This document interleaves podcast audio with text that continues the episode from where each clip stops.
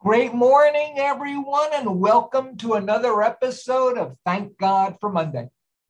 I'm Brother Greg Cellini of the Franciscan Brothers of Brooklyn and Seton Hall University class of 1985.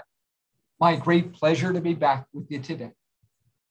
The purpose of Thank God for Monday is to inspire you, our audience, to take personal responsibility for your professional satisfaction. We want to provide you hope, healing, and peace in these unprecedented, turbulent, uncertain times. Motivate you to search deep inside yourself in the quest for fulfillment. Listeners, it's really up to you as to how to utilize the information we provide today, take full accountability for the decisions you make, and the resulting outcome. Now, one of the goals of our show, thank God for Monday, is to introduce role models, role models of people who take very bold steps in their work lives.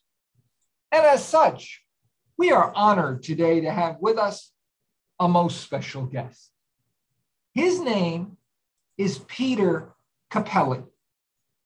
Peter is the George W. Taylor Professor of Management at the Wharton School and director of Wharton Center for Human Resources. He is also the author of a very enlightening book.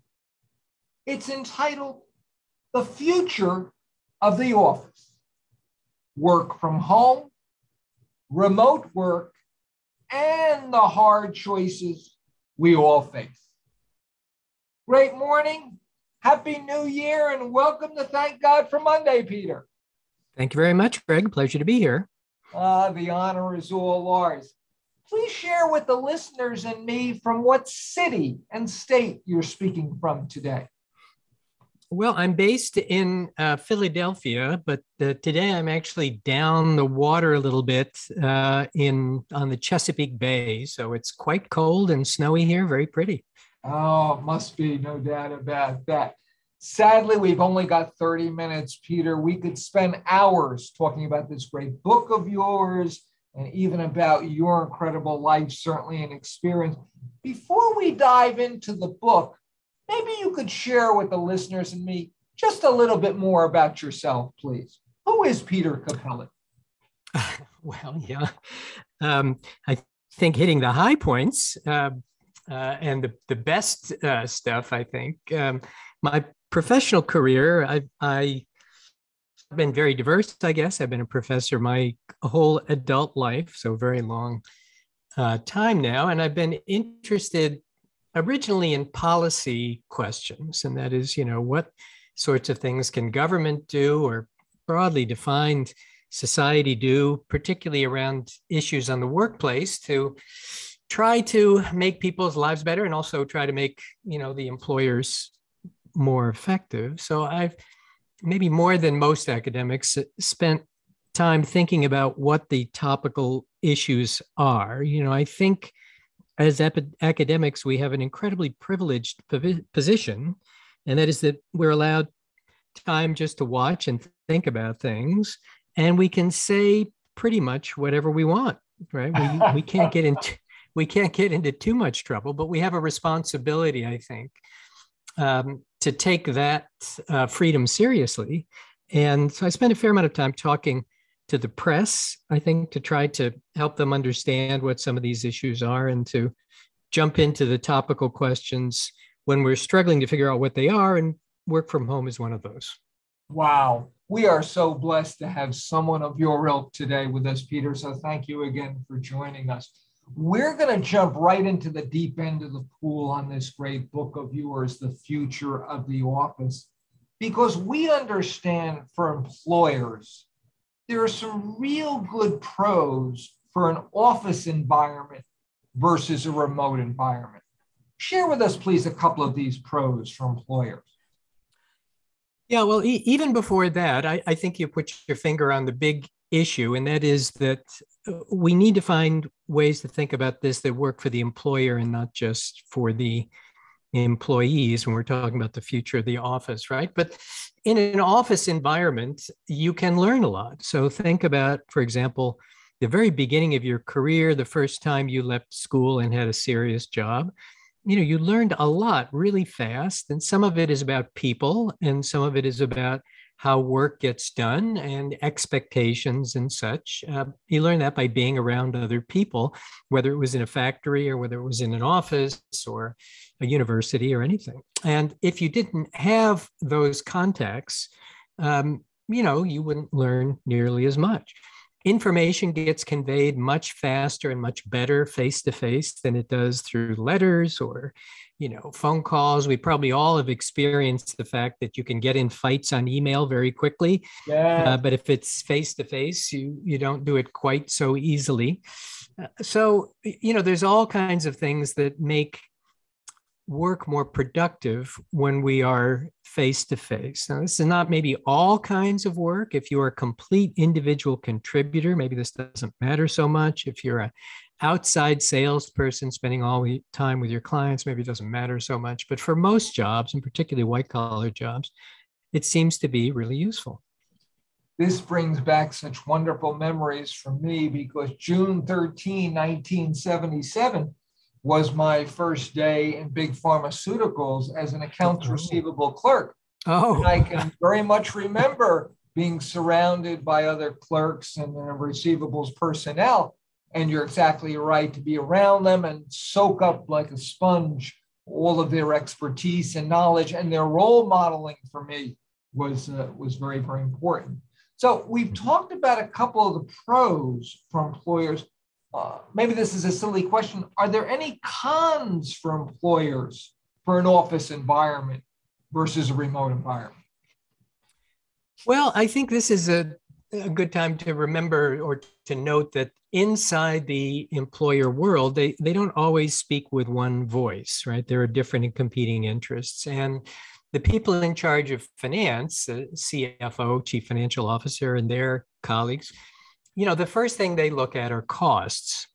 And if we could get rid of offices, we would save a lot of money. So, one of the things we saw at the very beginning of the pandemic when people were sent home in March of 2020, you know, two years ago almost. Wow. Uh, is that uh, at that point, I think 34% of CFOs surveyed said they were planning to cut their real estate footprint, right? So offices are kind of expensive to operate. And so, you know, there is a view that uh, you could save a lot of money by not having them. That's true.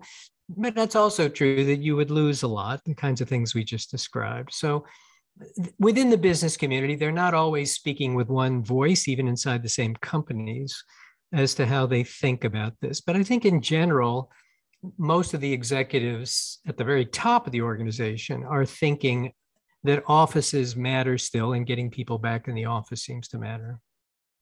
This brings back some more memories of my time at Big Pharma. I was mm. basically in the accounting group for most of my career and uh, having a discussion one day with the controller, uh, I was trying to advocate for an additional resource. And she quickly pointed out to me, Greg, that there was quite a large allocation to our department for the space this new person would be using. And, uh, oh. You could understand why that would maybe deter bringing on a new person. But yep. we've done a great job, Peter, talking about the employer's side. Let's shift gears now, if it's okay, and talk about employees are there some pros to the employee, if you will, for an office mm. environment versus the remote environment? Well, I think this is another time where um, there is a lot of thinking about a lot of diversity of interests, right? So, uh, for one group of people, if you, if you look at the survey results on this, you know, there are about a third of the workforce that kind of really wants to get back to the office. Um, there's a pretty small group, depending on the surveys, maybe about 10% or so, who would like to never go into an office again. Wow. They want to be permanently remote, you know, and these are the kind of folks we hear so much about. They would like to, you know, move to their favorite resort community and work out of their home, you know. Um, and most people are in the middle. And in the middle means they would like more flexibility. But let's talk a little bit about the, the different groups within there. If you are a new employee, for example, right, it is very difficult to be remote because you just don't know what's going on and you're not going to learn it by by zoom. If you are new to the workforce you're just out of college or out of high school you want to be in the workplace because that's where you're going to meet people right? Uh, and not just to learn how to do the job but for fun in your social life you know particularly in the us so much of our life revolves around the workplace. And if you don't have one you're really at a disadvantage. I mean could you imagine you know thinking about your uh, former colleagues leaving school and you said i got this great job in manhattan uh, oh wow that sounds exciting but they told me i have to work from home you know? so i'm going to i'm going to be in my parents basement uh, for the oh, next year wow. right uh, that would be incredibly depressing right so the interests vary a lot the people most interested in remote work of some kind um, tend to be people who have big caregiving responsibilities.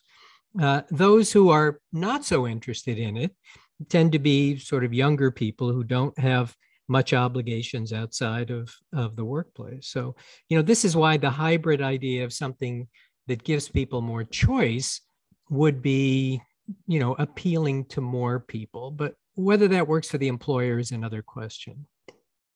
Well, it seems like then there are pros and there are cons for both the employer and the employee uh, when right. we're talking about an office environment work is versus a remote environment. Now, I'm very curious because you said in the introduction, uh, you talk to people about policy and the impact of things on uh, other things, et cetera, et cetera. So this is a great time to ask this question. How do all these pros and cons affect items such as the development of personnel, professional hmm. relationships, mm. quality of productivity, even quality yep. of life? Yeah. Uh, no, those are really important questions. And, you know, t- thinking about it from the perspective of the individual, let's say you are somebody who is beginning your career, you really ought to be in the office for your own good because you're just not going to learn enough otherwise being remote.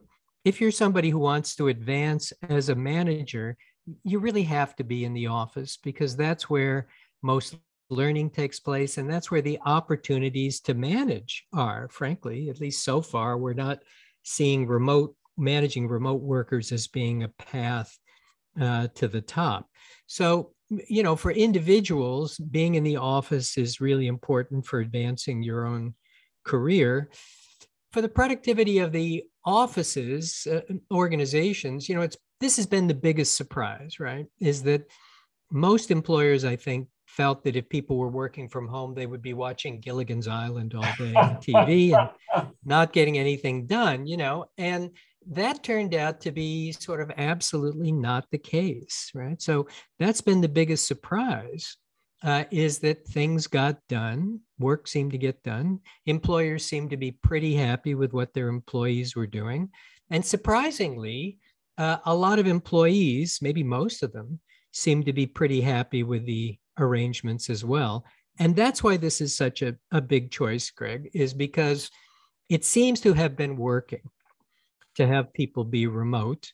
And so, you know, the employers might be saying, okay, this was great. Thank you very much. Let's come back to the office. And the employees are saying, well, if it was working so well, why do we have to go back to the office, right? Wow. Um, and that's that's why this is such an important and potentially divisive kind of a question, right? No question about that. Now it's interesting because dovetailing what I just asked you is this next question because, and I live right here in beautiful Brooklyn, and clearly there has been a very significant impact on Brooklyn, Manhattan, even New York City as a whole, uh, if you will, the whole pandemic and people working remotely versus in Manhattan. But can we please talk more, Peter, about the impact on items such as the local, even the global economy, residential and commercial real estate, climate, and even just the way society functions. Help us out. What are we missing here, Peter? Yeah, that is a really big uh, issue. And I think one of the things we know is that any big change is disruptive. It creates winners and losers, right? So, you know, if you think about the initial part of the pandemic when so many more people were working from home, at its peak, the census indicates that about a third of US employees were working from home. It's dropped a lot now, but that's a lot of people. Sure. And you could see some of the winners and losers, right? If you were trying to sell a house uh, not in the city, you know, it was a great time because so many people wanted to move further away, partly because they thought they could just keep working wherever they were and they wanted to be out of the cities, right? If you were a restaurant owner, particularly in a city, it was a disaster for you, right? Mm. Um, because office workers weren't there, your lunch business disappeared, you know, all those kinds of things. So, you know, there is a kind of real estate winners and losers thing from working from home. Um, how bad that's going to be, it's a little hard to say. We had a conference with the Federal Reserve on this topic uh, a few months ago, and it looked like, at least at present, commercial real estate was not in so much trouble. Uh, there might be some conversions uh, in the big cities like New York and Philadelphia. More commercial buildings might become condos than we would have seen before. Wow. You know, there might be some turnover there. Um, the business of serving the public in these areas is going to be hurt, particularly restaurants and the kind of services that mm. might have been mm. done there. But honestly, I think that the places that are going to be hurt the worst are not the big cities. You know, as you know, in in Brooklyn, a lot of people want to live in Brooklyn, right? Sure. Um, and even if they're not working there, people want to live there because it's a fun place to live. The real problems, I think, are these edge cities and the suburban corporate office parks, Tyson's Corners oh. in Washington, D.C., or wow. here in Philadelphia, King of Prussia, uh, and the communities around those, because the only reason they existed was because the jobs were there. You know, New York would still be important even if the corporations decided to move some of their headquarters out, as they've frankly been doing for decades, right? Sure. Get big, they move out, right? Uh, because people want to be there for other reasons. But these edge city communities, I think they they have some real trouble. Just one quick thing on commuting. Please. That's one thing you hear um, is that this reduces commuting and that that's a big savings. Um, that's certainly true, although not everybody has a long commute. Uh, and it's surprisingly also true, so the US Department of Transportation says, that driving is not down by as much as you would have thought, because even though people aren't commuting in their cars to work as much, because they're home more, they're driving around home more.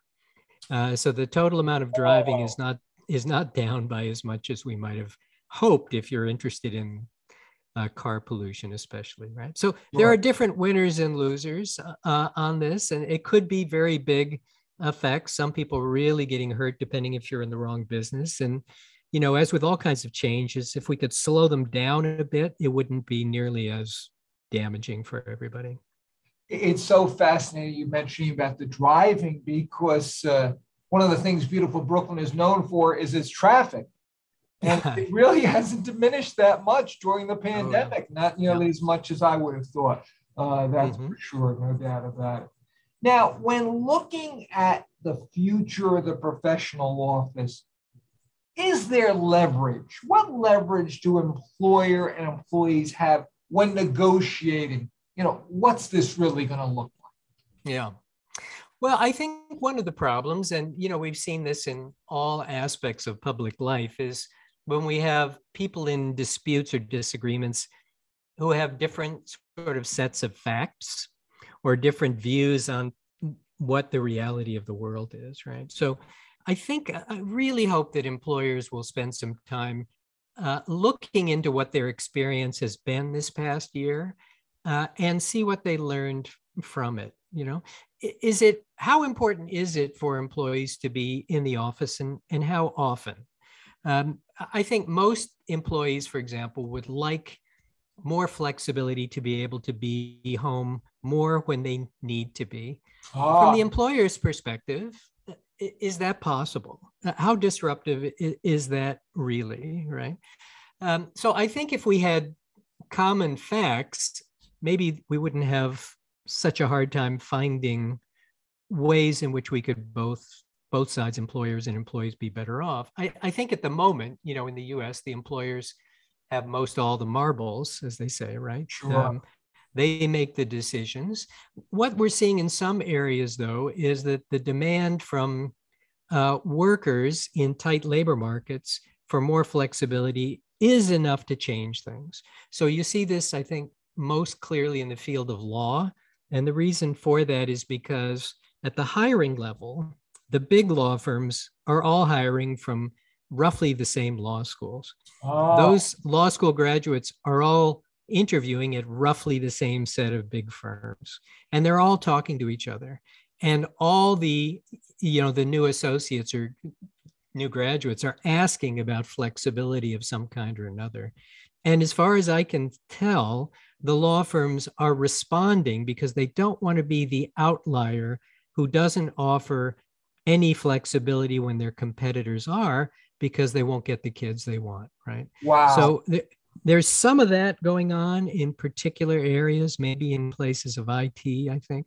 But frankly the employees don't have that much leverage and i don't think to be honest that the employers have really thought this through so for example there's a survey recently of executives finding that the executives sort of overwhelmingly think it's important to have people back in the office it's also the case that they're not talking to their employees about what the employees want, right? And I think going with your gut is always a bad idea mm. rather than hmm. looking at real evidence. And I'm afraid that's what we're doing.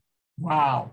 Uh, there's a phrase that we used to use in big pharma and even here in higher education competitive advantage. Do mm-hmm. I perceive, Peter, that companies, if they do this well, they could actually, like a law firm, could gain competitive advantage over another law firm that doesn't do it well? Uh, that is the bet, right? For a lot of these, uh, a lot of these firms.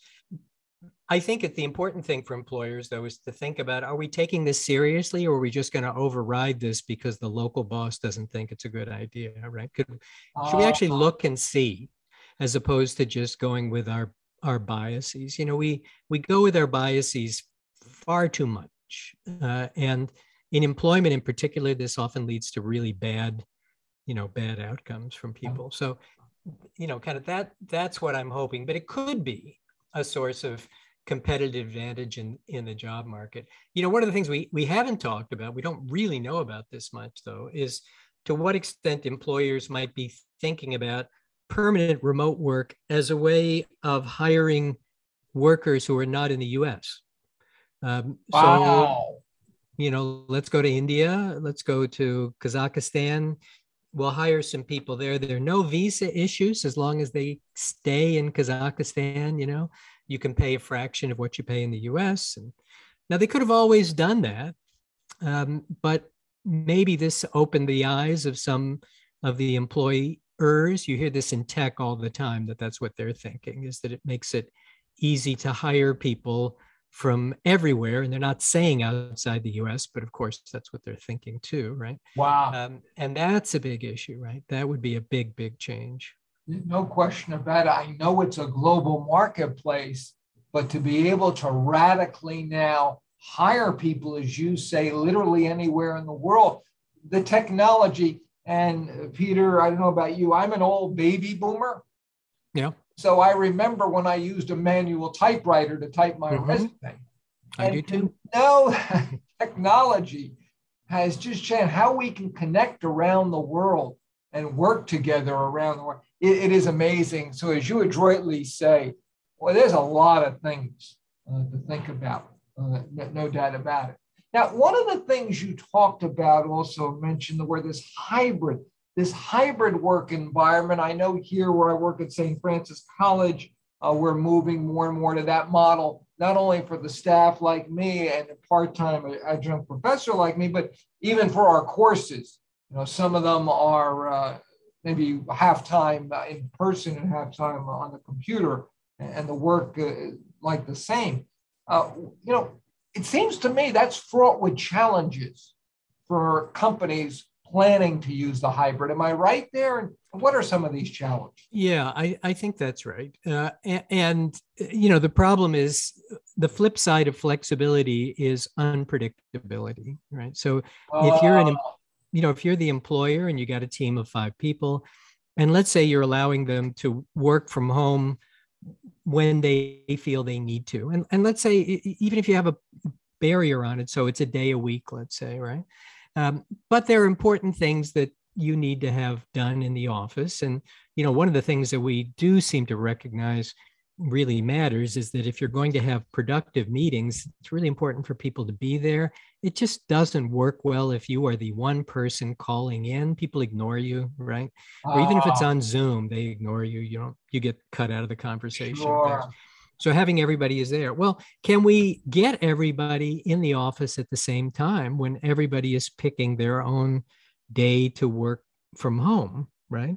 Um, how does that work? And if we're bringing in new employees and we're trying to orient them, and we have our office as even places like Google now, for example, which say, you know, Google make a fetish out of being in the office all the time, and now all their employees can work two days a week from home, and 40% can just go remote.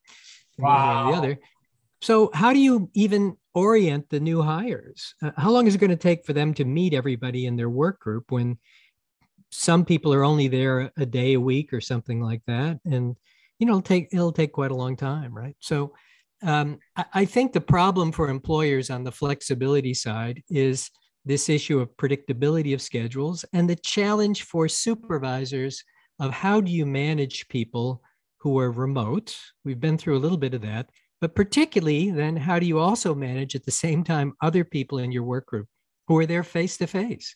How do you try to be fair to these two cohorts of people in such different circumstances?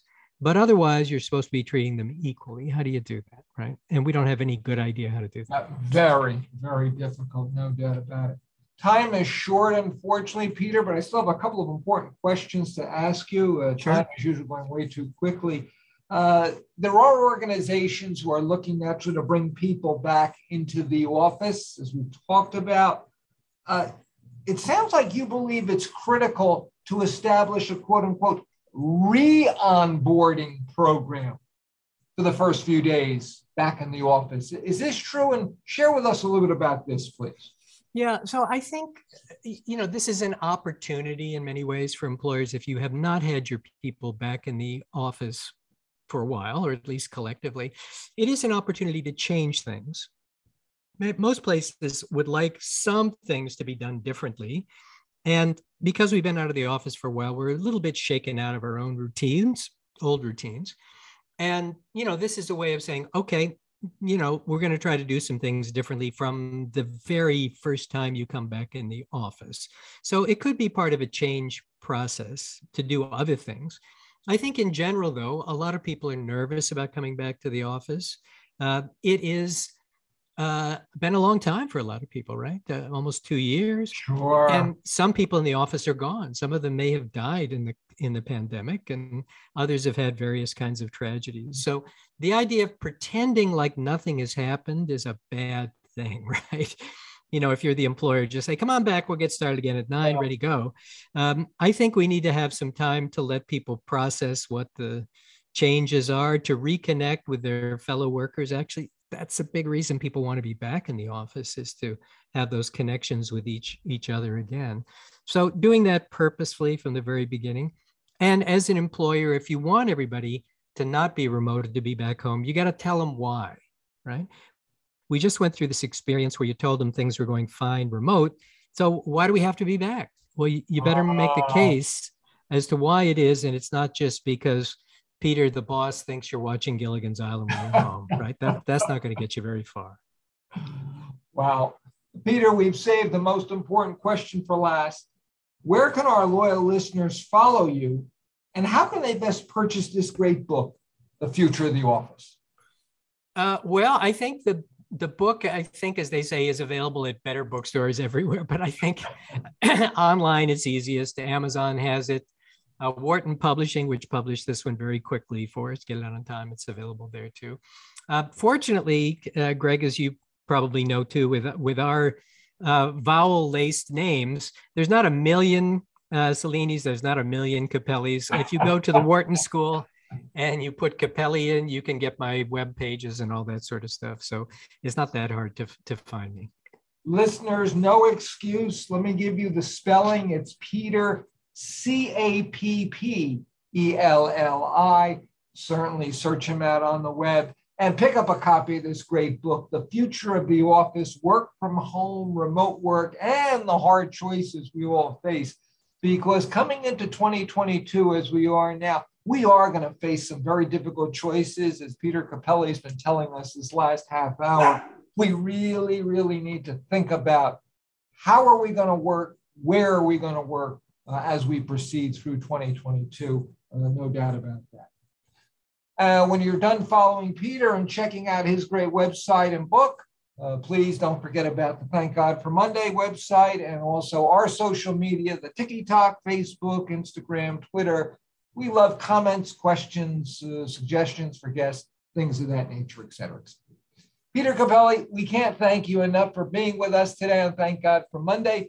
We've never done a show of this nature. We've been very much enlightened. We've also been inspired. We need to pay attention to this topic, the future of the office. So continued success and happiness in all your great work at Wharton and elsewhere in the year 2022 and beyond. Thank you very much. Listeners, guess what? Once again, we're out of time.